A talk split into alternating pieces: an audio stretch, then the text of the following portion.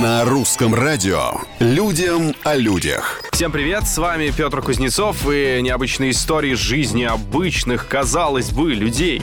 Американец, который весил 233 килограмма, похудел на 127 килограммов, а виной всему такси. Да, дело в том, что мужчина задумался о здоровье, когда уже не мог нормально ходить и начал ежедневно тратить по 100 долларов на поездки. Американец решился на операцию, теперь он может снова ходить, летать на самолете и кататься на американских горках.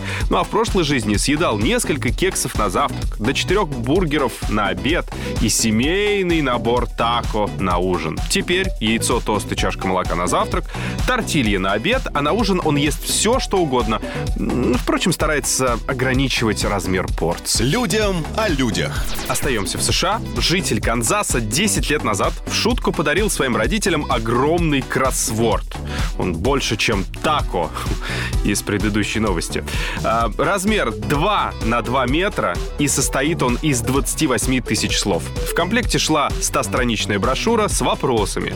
Подарок лежал без дела, пока не наступил 2020, а вместе с ним и карантин. Так вот, в январе 2021 Буквально недавно родители представили сыну свою работу.